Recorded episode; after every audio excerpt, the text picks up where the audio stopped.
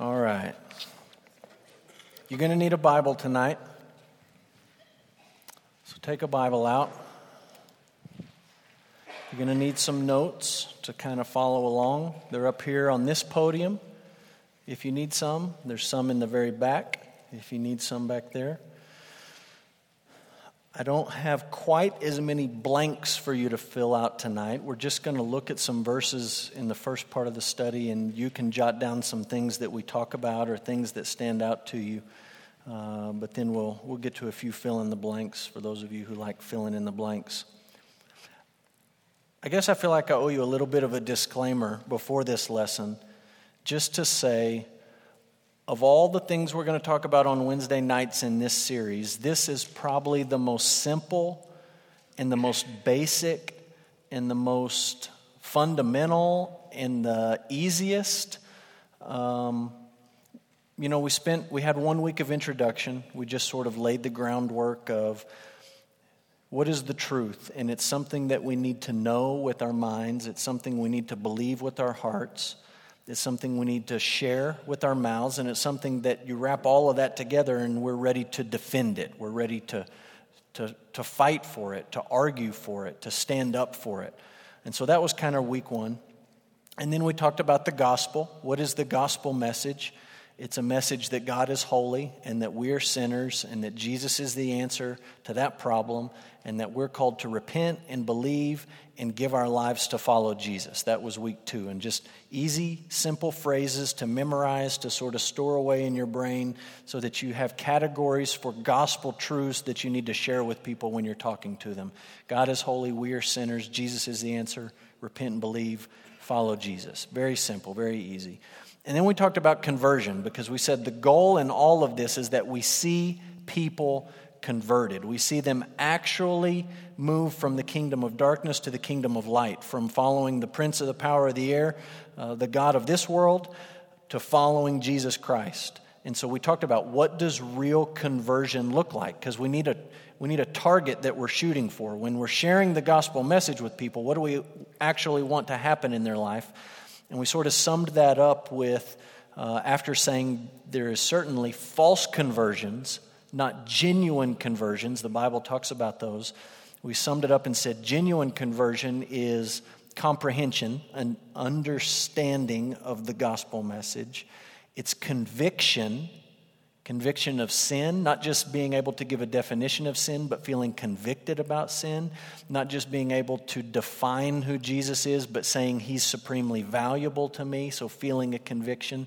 Uh, we talked about making a commitment. It's more than just feelings, but it's being proactive in, in saying, I'm going to make a commitment to be a follower of Jesus. And Jesus talks about counting the cost when you make that commitment. You need to know what you're getting into up front. And then the fourth C, there was four C's, comprehension, conviction, commitment. The fourth one is church.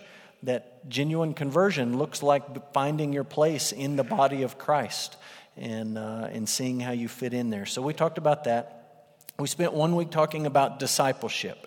And I tried to explain to you that you can't separate evangelism from discipleship, right? Those two things go together. And when you separate them, they become different things entirely that they were never meant to be. They have to go together uh, for both of them to, to be what they are. Last week was practical. We talked about asking questions. How do you ask questions of people? How do you sort of engage them in conversation?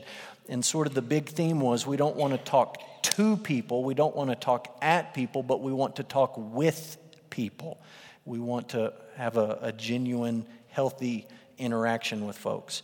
And tonight, you see the heading there is using your Bible. Um, obviously, when you share the gospel with somebody, the Bible needs to have some role in that, right? And the stuff that we're going to talk about tonight, you're going to get to the end of it and you're going to say, well, that was really simple. That was really basic stuff. We pay this guy to do that, to stand up there and to say that stuff. Are you kidding me? And I need to be reminded of these things, and I'll tell you why. I have a tendency, when I start to think about evangelism and missions and sharing our faith and all that stuff, I have a tendency to overcomplicate it. Okay? The good side of that is you can think analytically and you can dive in and you can study different aspects of it and you can improve and you can critique yourself and grow. All good things to do, which is what we're doing in this study. But this is one, I hope it's very practical for you, and I hope that maybe this lesson takes some of the pressure off and frees you up when you think about sharing your faith with other people, where it's not something that you're worried about. It's not something where you say, you know, he gave us all the lessons, but I just don't know if I can do all that, and I might mess it up. So if I'm going to mess it up, I'm not even going to do it in the first place. This lesson just sort of is saying, wait a minute.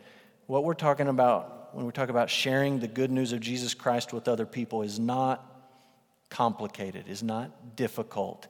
Any one of you in here can do that. And uh, sometimes we just miss the obvious and we overcomplicate things. So we're going to look at these scriptures. You can get ready to look those up, but I want to tell you a couple of stories that illustrate what I'm trying to get at. Okay? A couple of stories that just maybe remind you of the power and the importance of God's word changing people's lives. Okay? When Brooke and I lived in Kentucky, when I was a seminary student, we'd been there about a year and a half, and I had uh, a couple of family members that came and visited us, that came and stayed. And one of the family members that came out there to visit us was not a believer, okay?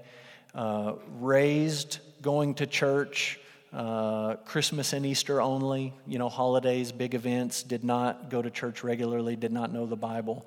Um, just sort of in his brain had a, a cultural idea of Christianity, a caricature of what Christianity was really like. So they came to visit, and one night while they were there, and this guy was, was there in my house, uh, we got to talking about sort of the, theological issues, uh, really even philosophical issues. And I'll be the first to tell you that this guy who came to visit me, he's way smarter than me. I mean, he's a genius. He's intellectually on a completely different planet than I am. But we're talking and we're talking about theology, and he's asking questions, and I'm doing my best to answer, and he's raising all these philosophical objections, and I'm trying to answer, and we go round and round. And sort of at the end of the night, he says, I, I was shocked. He says, I mean, that all makes sense to me. I like it. really? Like, I convinced you? Wow, that's amazing. Answered all his questions, felt so good about myself. And um, he went home, did not change his life one bit. Is most certainly not a follower of Jesus Christ today and would be very, very, very proud to tell you that. And I tell you that story to say you can learn all the answers to all the questions. You can have something to throw back at people for all their objections, and you can have a nice little system of theology that puts all the pieces in their right place and it all fits together, and you look very impressive, and you can, you know, put up some sort of defense to people. I, I, I, Landon Coleman, and all my rational arguments and philosophical arguments and theological arguments could not change his heart. Intellectually, we had a great discussion, but it did not change him at all. And I can tell you, and he would be proud to tell you, that he's not, has not, and is not going to crack the Bible and read it. Doesn't feel like he needs to do that. Um, didn't change his life. Here's another story. Kind of gets at what I'm talking about. Um, had another friend when I was um, a pastor in Kentucky, so this was a couple years later, and he was a member of our church. Everybody knew him, um, kind of a, a prominent member. Not a fringe person at all, you know, really a key person in your church. And he came to me one day out of the blue and he just sort, sort of uh, unloaded a confession on me, like not of small stuff, not like I've been walking around bitter at this person and I just can't get over it, but like really big stuff that was going to have really big consequences for him and for his family and for his job and for our church. And it was a mess. And the strangest thing is, is he's confessing it to me. Um, he's telling me about it, but he's not really sorry about it. He's not really, he's not saying like, I want to change. He's just telling me about it. And I try to talk to him and I try to explain to him, um, this is going to have a lot of consequences for you. you. You know, you know the road you're going down, and this is where it leads, and I'm trying to rationalize with him and make him think and make him see and make him understand. And just like I'm talking to a wall. I mean, Nothing. And this goes on not just for one conversation, but it goes on for several conversations. Several times we meet and we talk, several weeks, uh, multiple weeks of, of back and forth and texting and talking on the phone and going to have lunch. And I mean, just, he's not denying anything, he's just not one bit sorry about it. And at some point, um, this was not my strategy, uh, I, to my shame, but at some point I kind of pointed him to the Bible and he cracked it open and read what the Bible had to say about his situation, and it broke him instantly. Instantly. There I was, talking, talking, talking, talking, talking, talking, talking, nothing. Five minutes in the Word of God, and he says, What have I done? What have I done? And it, and it broke him. Um, you can read a lot of books on preaching today. Get online and find the best selling preaching books and uh, the most downloaded preachers on iTunes and this and that. And what you're going to find is men or women who stand up and they talk about what they want to talk about and then they tag on a few Bible verses here and there and call that Bible preaching, right? They, they develop the talk, and then they go to the Bible and they find some stuff that kind of backs them up, and then they turn around and give it all to you at once and say, This is biblical preaching. And here's what you'll find with that kind of stuff it's very entertaining, and it's very relevant sometimes. Uh, those guys, they're great communicators and they're very insightful and they know the things that people deal with and struggle with and they, you know, they talk about those things so it kind of connects with people on a certain level. But at the end of the day, it's powerless. It's just a motivational pep talk from a guy tacking on a few Bible verses at the end. And I think a much better approach is to say, honestly, I don't have anything to tell you guys. I don't have anything to say that can help you or change your life, not a blasted thing.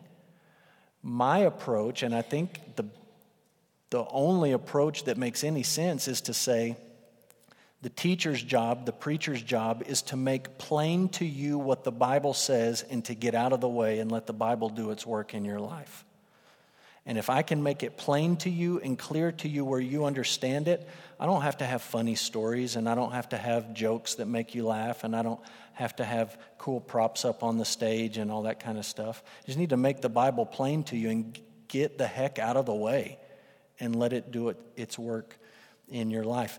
A few weeks ago, Jamie shared with us and um, he talked about Gideon ministry, and this is one of the reasons that I really like the Gideon's ministry is those guys, it's not really a complicated thing, right?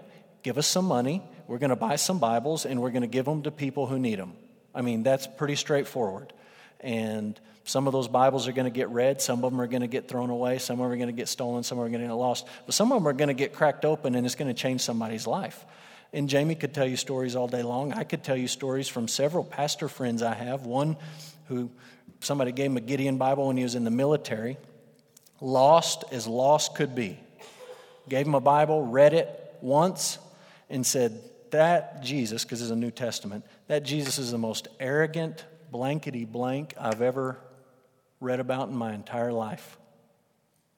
Read it again and said, I need to follow that guy.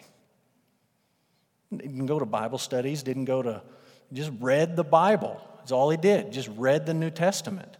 And I have another pastor friend. He was a college student, did not grow up going to church, wasn't a, wouldn't have called himself an atheist, just sort of, I never really thought about it, never really cared about it one way or the other. Don't have strong feelings for or against. It's just not even an issue in my life at all. And some guy, some Gideon came, gave him a little New Testament on his college campus, and he read it once and said, I believe it all. I'm in 100%.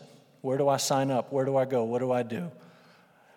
And you listen to those stories, and they just sort of maybe get repetitive, but they get repetitive for a reason. God's word is powerful to change people's lives. And sometimes when we think about sharing the gospel with people, we make it so complicated. It doesn't have to be that complicated. And so, what I want to do in these verses, I just listed them out. You can write some stuff down or you can just read them as we go. There's not going to be super in depth stuff. I just want you to see what the Bible says about itself. What do we believe about this book? And so we'll start in Psalm 19, and we're just going to look at a, a few passages here. Psalm 19.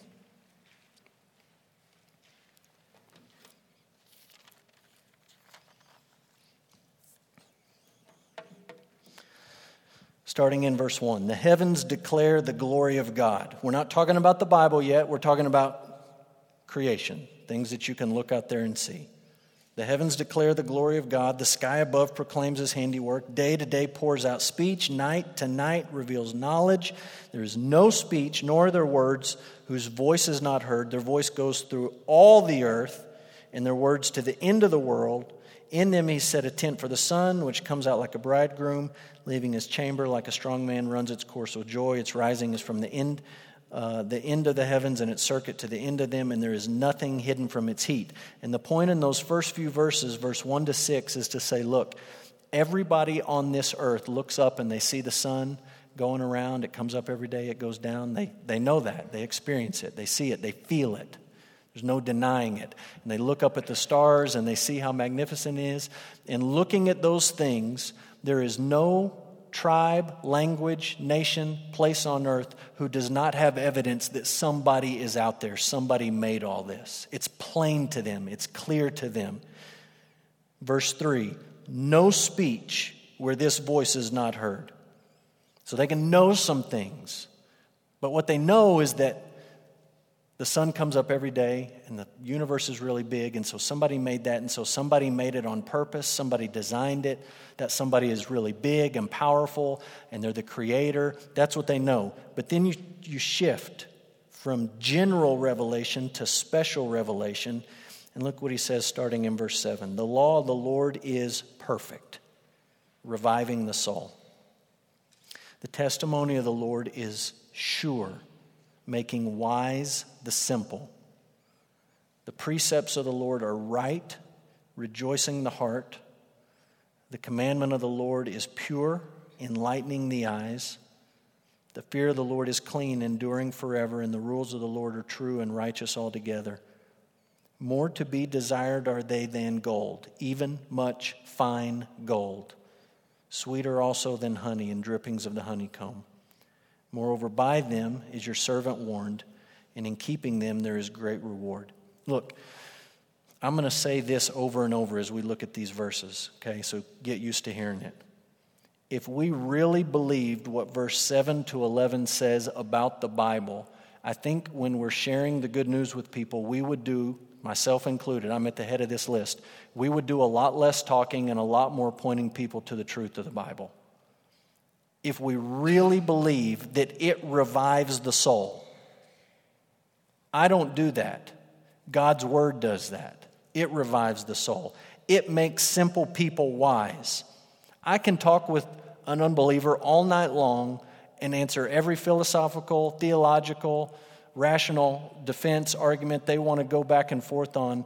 I can't, I can't make them wise. God's word can make them wise. It enlightens the eyes. I can't do that, but God's word can do that. It endures forever. My words, thankfully and most certainly, do not endure forever. God's word endures forever.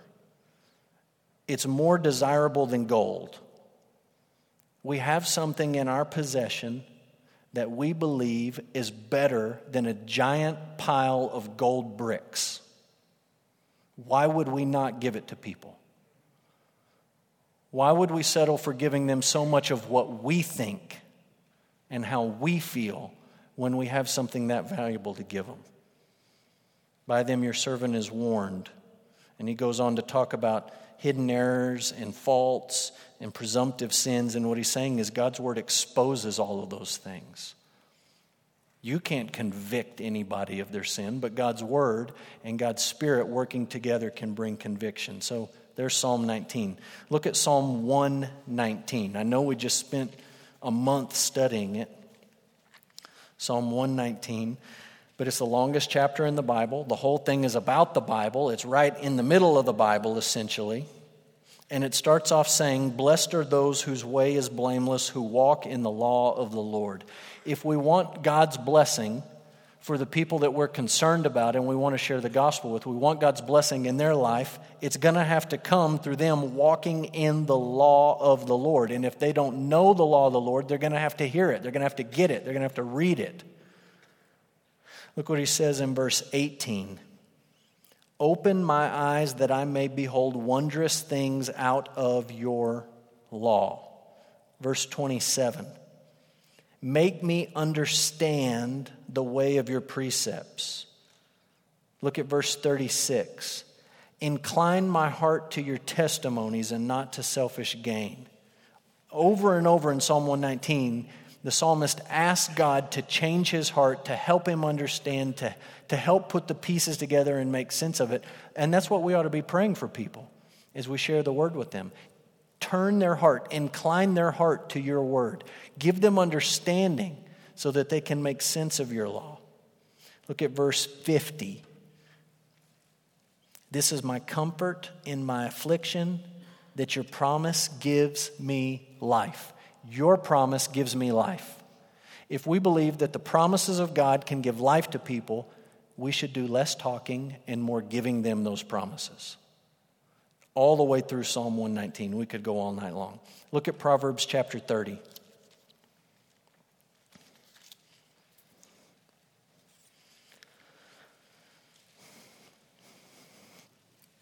Proverbs 30. I think I just put verse 5 on your outline, but 5 and 6 kind of go together. It says, Every word of God proves true. He is a shield to those who take refuge in him. Do not add to his words, lest he rebuke you and you be found a liar. That's serious stuff. God's word is true. Every word of it proves true. You don't have to worry about defending it. It is true and it can defend itself. Every word of God proves true. And you don't need to add to it because if you do, God will rebuke you and you will be found a liar. That doesn't mean you can't explain it, that doesn't mean you can't talk about it, but it means you need to be very careful. I need to be very careful not to go one toenail past what God's word says. We don't need to because every word of it proves true. You can use it, you can trust it. Look at Isaiah 55.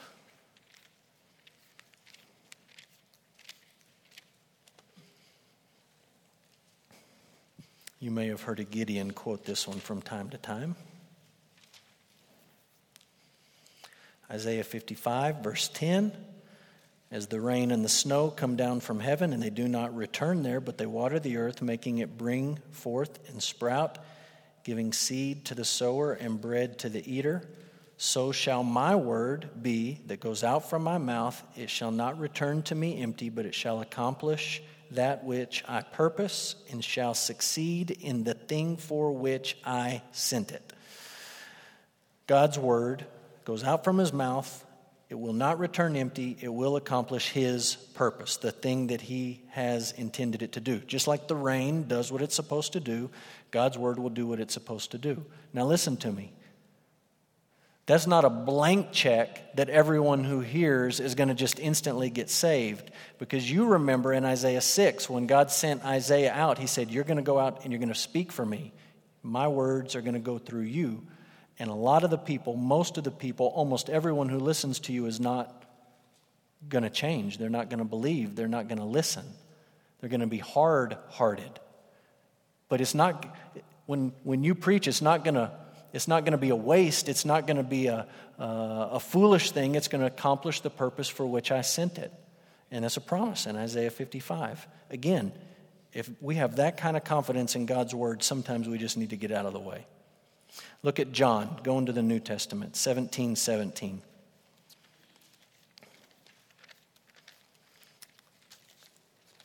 This is Jesus praying for the disciples right before they leave the upper room. They just celebrated the Passover. They're getting ready to go out to Gethsemane, and he's going to be arrested, but he's praying for his guys, and he's praying actually for us. In John 17 17, Jesus prays the Son talking to the Father, sanctify them in the truth. Your word is truth. He's wanting the Father to set these guys apart. He's wanting the Father to make these guys holy. And he says the only way that that can happen, you sanctify them, it has to be done in the truth, and your word, God's word, is truth. There is no sanctification, there is no setting apart, there is no becoming more like Christ apart from his word. So when you think about the people, are in your life, they don't follow Jesus, you say, I really want them to follow Jesus. I want God to set them apart. I want Him to, to work in their life, to make them more holy, to make them more like Christ. The only way that's going to happen is through the Word of God. You can't move them there, you can't argue them there. I know the feeling where you just want to grab somebody by the spiritual shirt collar and drag them there, but you know it doesn't work that way. You can't do that. God's Word can do that. Look at Romans 10.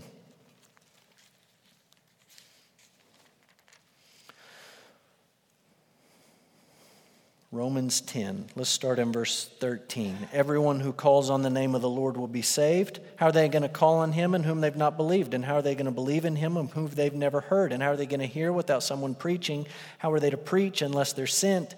As it is written, is from Isaiah, how beautiful are the feet of those who preach the good news, but they've not all obeyed the gospel. Remember, Isaiah says his word will not return void. Some will be hardened, some will believe, but it will accomplish God's purpose. They've not all believed. Isaiah says, Lord, who has believed what he has heard from us? Verse 17 faith comes from hearing, and hearing what? The word of Christ. You look at people who do not have faith in Jesus, you want them to have faith in Jesus, you want them to call on the name of the Lord and be saved, and Paul says right here, well, they're going to have to hear. And they don't need to hear you, they need to hear the word of Christ. And until that happens, there won't be faith. They've got to hear God's word. That could be reading it, that could be you telling it to them, that could be them listening to it on a, audio CD or a, a digital file or whatever, but they've got to hear the word of Christ. Look at 2 Timothy 3.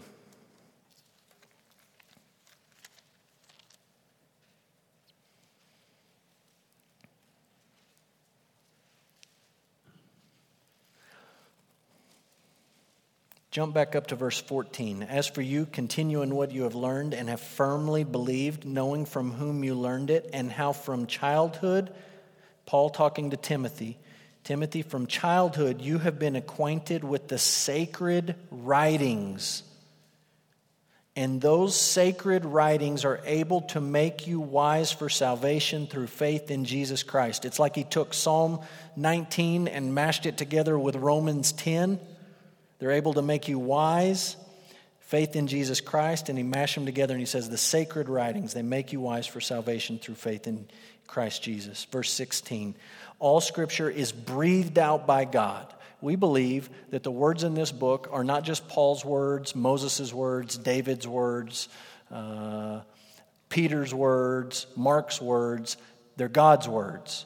God breathed them out. They're his very breath and they're profitable for what? Teaching and reproof and correction and training in righteousness, that the man of God may be competent and equipped for every good work. I think the greatest part of that verse, there's some great things that Paul says there, but the greatest part is at the end of verse 17 where he says, The scriptures are all you need to be equipped for every good work. You don't need anything else. You don't need to ask God to give you dreams and visions. You don't need to have some sort of crazy spiritual experience. You don't need to be moved to tears by how the song was played in the worship service. You don't need to see a great drama or skit that plays something out. There's nothing wrong with any of those things in and of themselves, but they're not what you need to be equipped for every good work. What you need is the scriptures. They're able to make you wise for salvation through Christ Jesus. They're the very breathed out words of God. Look at Hebrews 4. We're just going to the right here. Hebrews 4. Verse 12 The Word of God is living and active, sharper than any two edged sword, piercing to the division of soul and spirit, of joints and marrow, discerning the thoughts and intentions of the heart. No creature is hidden from his sight, but all are naked and exposed to the eyes of him to whom we must give account. It's living, it's active, it's sharp, it divides between spirit and joints and marrow, it discerns our thoughts and our intentions. If we believed that about God's word, that it had the power to do those things, we're sharing with people, I think we would do less talking and more pointing them to the truth of Scripture, trusting the Bible, the Word of God, to do what He wants it to do. One last verse, 2 Peter 1.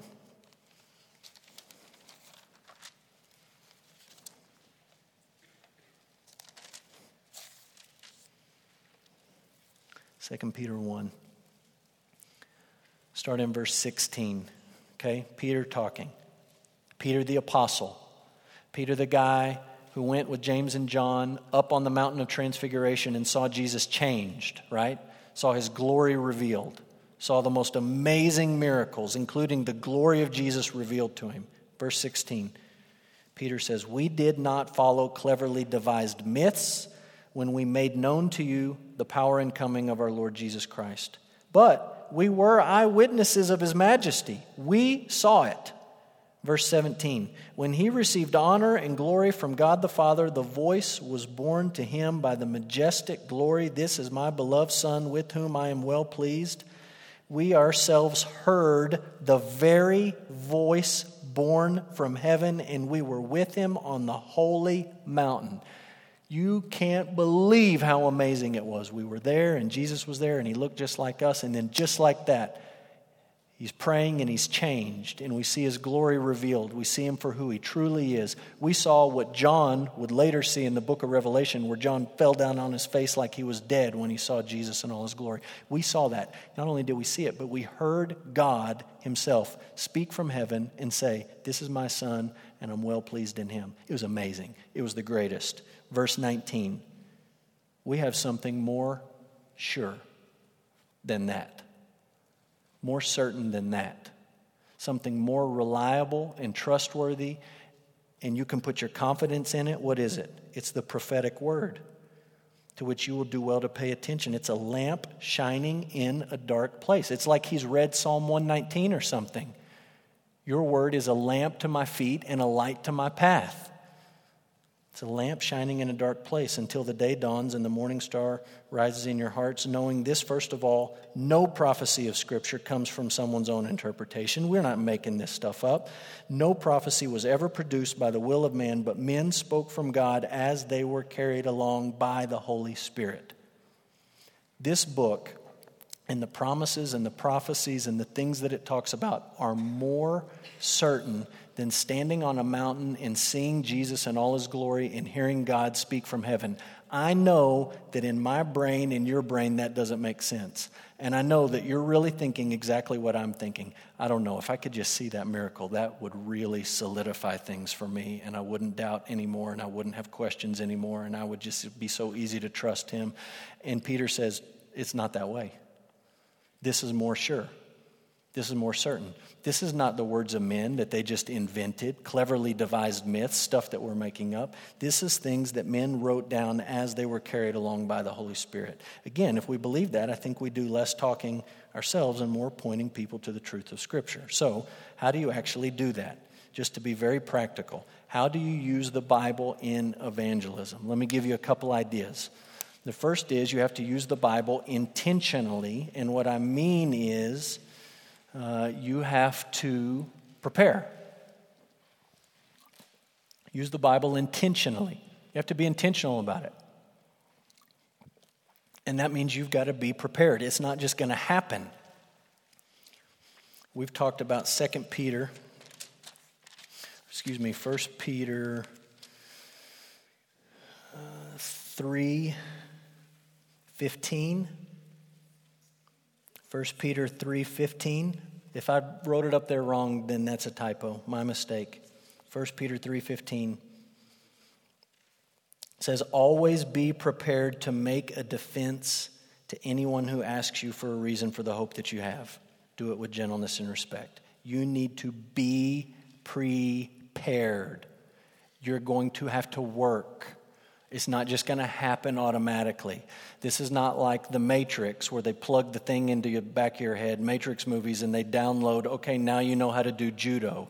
Now you know how to fight with swords. Now you know how to do all this stuff, and it just happens. Some of you haven't seen the Matrix. You don't know what I'm talking about, but that's what they do. They just download stuff right into their brain. It's not like that. And some people say, wait a minute, didn't Jesus say that we didn't need to worry about what we were going to say in a moment of tribulation because the Holy Spirit was going to give us words? He did say that. He said that to a group of men who spent three years following him around and listening to what he said. If you haven't spent time following Jesus around and listening to what he says, you have no reason to expect that in a moment of crisis or opportunity that suddenly something's just going to pop into your head out of nowhere. It doesn't work that way. You have to be prepared. You have to be intentional. That means, let's break that down preparation. It involves some degree of memorization. And everybody groans. And you all say, I can't do that. I'm not good at that. It's so hard. I've tried and I failed. And I say, Really? Because I bet I could put on the speakers right now about a hundred different songs that you haven't heard in years, and you could just immediately start singing along easy. It would not be hard for you. And I bet some of you guys, if I started asking you car questions, like about car parts, you could just start telling me about all sorts of. I can't tell you anything about car parts, but you could tell me.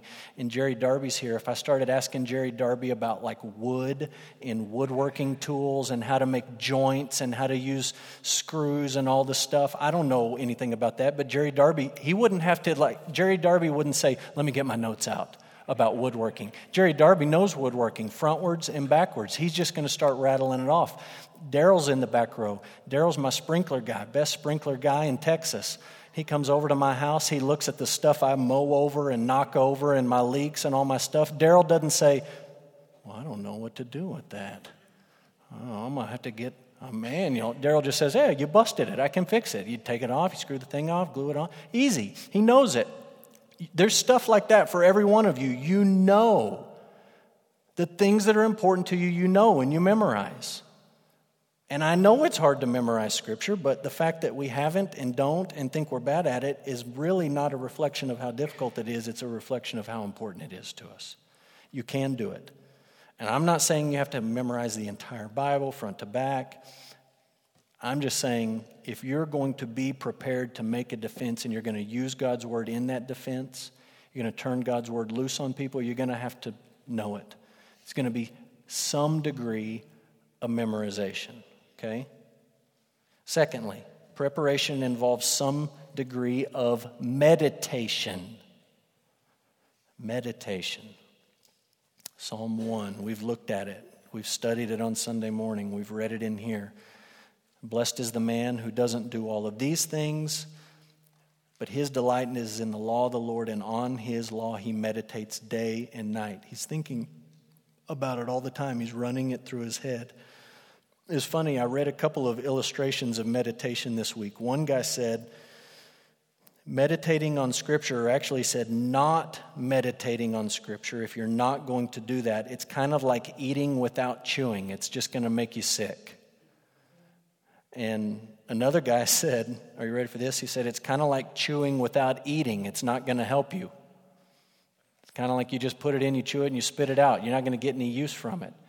You open your Bible, you have your quiet time, whatever you want to call it. You read five verses, you close it, you don't ever think about it again. Well, that's just about as dumb as sitting down with a big ribeye steak and chewing it up and then spitting it out. Doesn't do you any good. Yeah, it tastes good for a minute, but it doesn't help you. You got to meditate on it. You got to think about it. You got to digest it. You're going to have to meditate. That takes time. It takes intentionality. It means you don't spend all of your allotted time for a devotion or a quiet time reading, but you read a little bit and then you stop and you think about it for a little while. Preparation involves a system of notes and references. This is just for guys like me who struggle with the first two. You try to do your best, you try to grow in those areas, but at the end of the day, you probably need a system of notes and references. Maybe you mark your Bible, you know, have certain things marked, certain passages, verses marked, so that if you have an opportunity to share with somebody and you can't recall it perfectly or whatever, you can find it really quickly, really easily. Maybe it means you make yourself notes, you know, like a little index card or a little something that you just sort of have on you, you have on your in your purse or in your billfold or whatever, and if you need it, you can pull it out and use it. My goodness, use it if you need to use it. Notes and references. I can tell you one thing I do because this helps me. I have about uh, I have about three different Bibles I use, but they're all the exact same Bible. I don't buy different Bibles, and I don't mean just translations. I mean the exact same ones, so that this is why I do it. When I look at 1 Peter 3:16, it's right here on my page. I know it's there. I may not be able to on the spur of the moment say I know the exact address and word for word what 1 Peter 3:15 and 16 says. But I know it. I know the idea. You got to be prepared to make a defense for the hope that you have. I've got that. And I know, this sounds silly, I know it's on the top left of the page. So I start flipping around and I know it's in the back and I say, there it is, right there. Got it marked. Got it circled, got a note made out on the side. Doesn't matter which Bible I'm using, it's in the same place. And I've found that if I have three, four different Bibles, I'm constantly saying, wait a minute, that's not where I remember that being on the page. I thought it was over here. I have trouble finding things. So that may work for you. That you may think that's the dumbest thing you've ever heard. Like that is so stupid. Are you kidding me? I don't care if you think it's stupid. You need to find some system of notes and references that you can use to recall scripture, to find scripture so that you're able to share it with people, okay? How do you use the Bible in evangelism? This is really high level stuff. You ready? Ask someone to read it. You ever thought about that? Just ask them to read it. They've never read it. You could spend days and hours and months talking with them and arguing with them, or you could just say, Have you ever read the Gospel of John? You should read it. Read it and let's talk about it. I think you'd be interested in the story and what it says about Jesus. Ask somebody to read it. Um, it's not rocket science.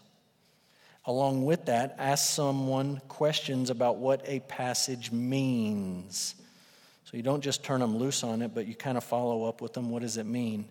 And this is a little bit risky because this can devolve really fast into the pointless, dreaded cycle of what does it mean to you? Well, this is what it means to me. Well, that's what it means to Jimmy. Well, that's what it means to Don, and that's what it means to this guy, and that's what. It, that's not what I'm saying. I'm not saying you get in this. Well, I feel like it means. I'm saying you talk about what does it really mean not what you think or I think, but what does it actually really mean? And you, you approach it as there's a, a right meaning and a wrong meaning. And look, that may make you nervous. You may say, well, I get in an argument. What if they think it means something else and I don't know how to defend that and we can't agree and I look stupid and it just goes bad and it just goes haywire? What if they end up thinking crazy things about Jesus because I can't explain it and they think it means this and it doesn't? And look, as Protestants, we believe in something called the perspicuity of Scripture. That means on the main things, the Bible is plain. The main things are plain things. And you can turn somebody loose on the Gospel of John. And look, if they want to be cute and be silly and make stuff up, they can do that. But when you read through the Gospel of John, it's pretty plain, it's pretty straightforward. And you're not going to sit down with somebody if they read it and they're being serious and they're going to come back with some cockamamie theories and ideas. They read it, this is what it says, that's what it means. It's obvious. We believe that. One last question When should you not use the Bible in evangelism? That may seem like a strange question, but let me just give you two words of caution. Number one, do not use the Bible when you're arguing with a fool. Do not use the Bible when you're arguing with a fool. And I just want to read these verses, okay? Look at Proverbs 26. I think we actually talked about this last week. Proverbs 26.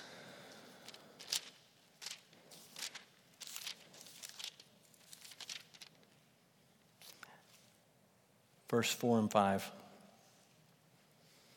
Answer not a fool according to his folly, lest you be like him yourself. Answer a fool according to his folly, lest he be wise in his own eyes. And you have to have wisdom to know the difference. But the point is, there is a time when you find yourself talking to a fool where you just need to stop talking. You need to stop arguing about the Bible. You need to just end it and walk away from it. And you be nice to the person. You don't have to be hateful about it. You don't have to slap them as you walk away or anything like that. You just need to stop. It's just, you realize this is not going anywhere. There's no point in this. And maybe the light bulb goes off right when it, you realize, you know, immediately you realize this is this person's a fool and we're not getting anywhere. Maybe it's too late down the road, but when it goes off, it goes off, and you just say, "I'm not going to argue. We can talk about it. We can discuss it. I'm not going to argue. It's not going to be good for you or the other person." Proverbs says that. Look what Jesus says in Matthew 7 6. I had Matthew 7 quoted at me this week by somebody not a church member, but is a, somebody does not go to church here. And they felt like I was being uh, on something a little judgmental. And they quoted this Matthew 7 1. It's the most well known verse in the United States of America. Studies show that. Scientifically true. Matthew 7 1, the best known verse in the whole Bible. Judge not that you not be judged. And that's great, okay? You can read that. We can discuss what it means to be a judgmental person. But look what Jesus says in verse 5. He says, Take the log out of your own eye, and then you will see clearly to take the speck out of your brother's eye. Don't leave the speck in his eye. Help him get the speck out. Yes, your log needs to go away, but the speck needs to go too. Don't just leave it there. And then look what he says right after that, verse 6. Do not give dogs what is holy and do not throw your pearls before pigs, lest they trample them underfoot and turn to attack you. We can debate verse 6 all night long. We're not going to do. I'm just going to point out one obvious thing. If you're going to do what Jesus says in verse 6, whatever you think it means, if you're going to do it, you are going to have to make a judgment about who is a dog and who is a pig. You have to make a judgment. You have to decide who am I not supposed to give these things to? Make a judgment. And you say, well, he just told me not to do that. Well, maybe that means what he just told you to do isn't saying what you think it's saying. So you read it in context and you say, I'm still supposed to help the guy with the speck, and I'm not supposed to give dogs and pigs the things that are holy and valuable. So you're going to have to make some judgments in what you share with people, what you say to people. Look at one more verse, Luke 9.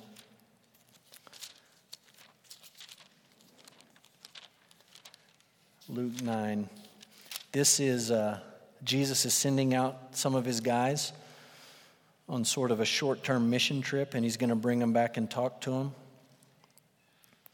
Um, so, some of the things that he says in here, I realize, are unique to the trip that they're going on, but some of the principles that he talks about apply to us as we go out on mission. He called the 12 together and he gave them power and authority over demons to cure disease. He sent them out to proclaim the kingdom of God and to heal. And he said to them, Don't take anything for your journey no staff, no bag, no bread, no money. Do not have two tunics. Whatever house you enter, stay there, and from there depart. And whenever, wherever they do not receive you, leave that town and shake the dust from your feet as a testimony against them. And they departed and went through the villages, preaching the gospel and healing everywhere. My point is simply to say, even Jesus himself, when he sent his guys out, said, Look, if they're not going to receive you, don't waste time. Shake the dust off your feet and move on somewhere else. And there comes a point when you're talking with somebody, not that you just say, You be damned, and I'm turning you over to hell, and you're never going to be saved, and forget about it, but you just say, This is not, this is not the time for us to talk about these things. This is not the way for us to talk about these things. And uh, so don't use the Bible when you just find yourself arguing with a fool. One last word of caution is this be careful when you use the Bible when engaging cults or people in other religions. And this is what I mean. Um, sometimes you find yourself talking to someone who would be part of what we might term as a cult, uh, a cult Christian group and you're going to find yourself talking about the same things they are talking about. And you're going to find yourself using the same words and phrases that they use. And you may end up saying, Well, it sounds like we believe the same thing about all this stuff. I don't know what the big deal is, why, the, why we have to call them a cult. I just, they're talking about Jesus, and I'm talking about Jesus, and they say Jesus saves, and I say Jesus saves. What's the big deal?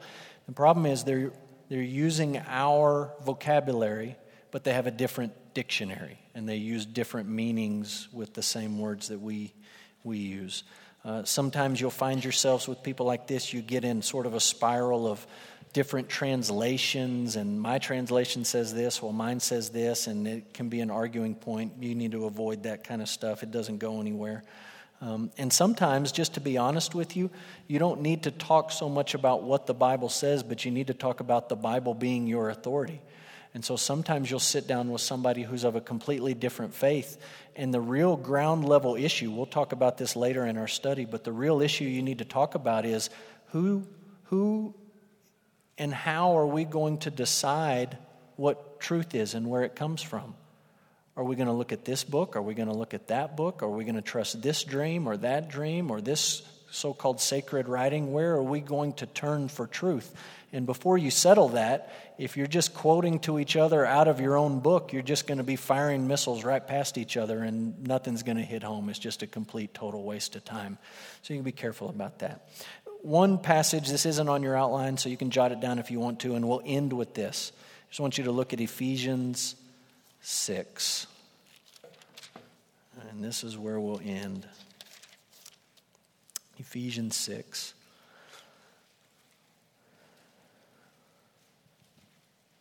I know you're familiar with this passage, and you know about the armor of God and how all of this works, and we're going to read it in a minute. Before we read it, I just want you to jump down to the bottom of this paragraph, like down here in verse 19. Okay, Paul, he, he outlines who we're fighting against. He says, put on the armor, all this stuff. He asks them to pray for him. And then the real motivation behind all of it comes in in verse 19. Are you ready?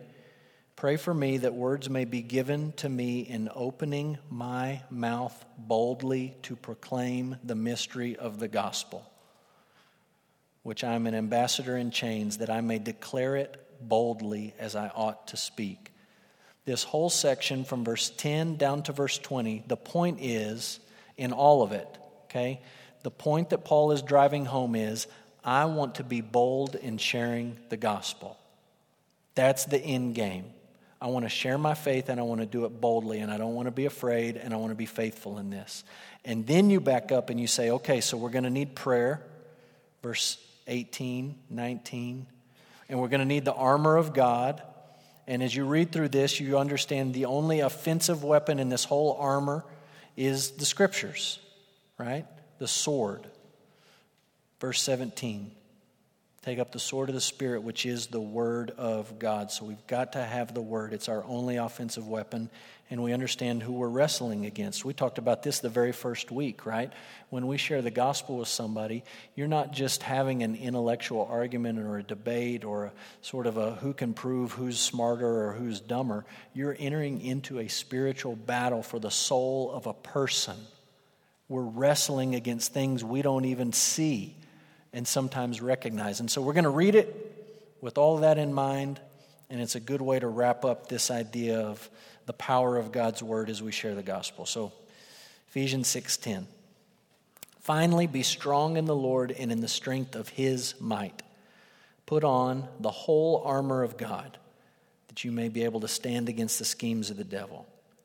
We don't wrestle against flesh and blood, but against the rulers and the authorities and the cosmic powers over this present darkness, against the spiritual forces of evil in the heavenly places.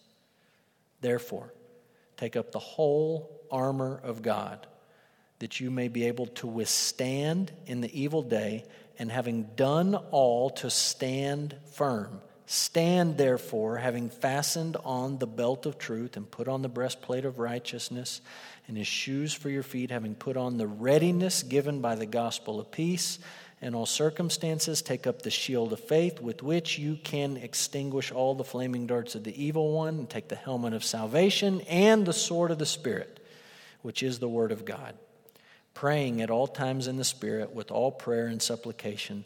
To that end, keep alert with all perseverance, making supplication for all the saints and also for me that words may be given to me in opening my mouth boldly to proclaim the mystery of the gospel, for which I am an ambassador in chains, that I may declare it boldly as I ought to speak.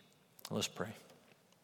Father, we want to be bold and we want to be wise in how we share with people and how we talk with people about the truth. And we pray that you would give us the humility that we need to admit that our thoughts and our arguments and our ability to rationalize and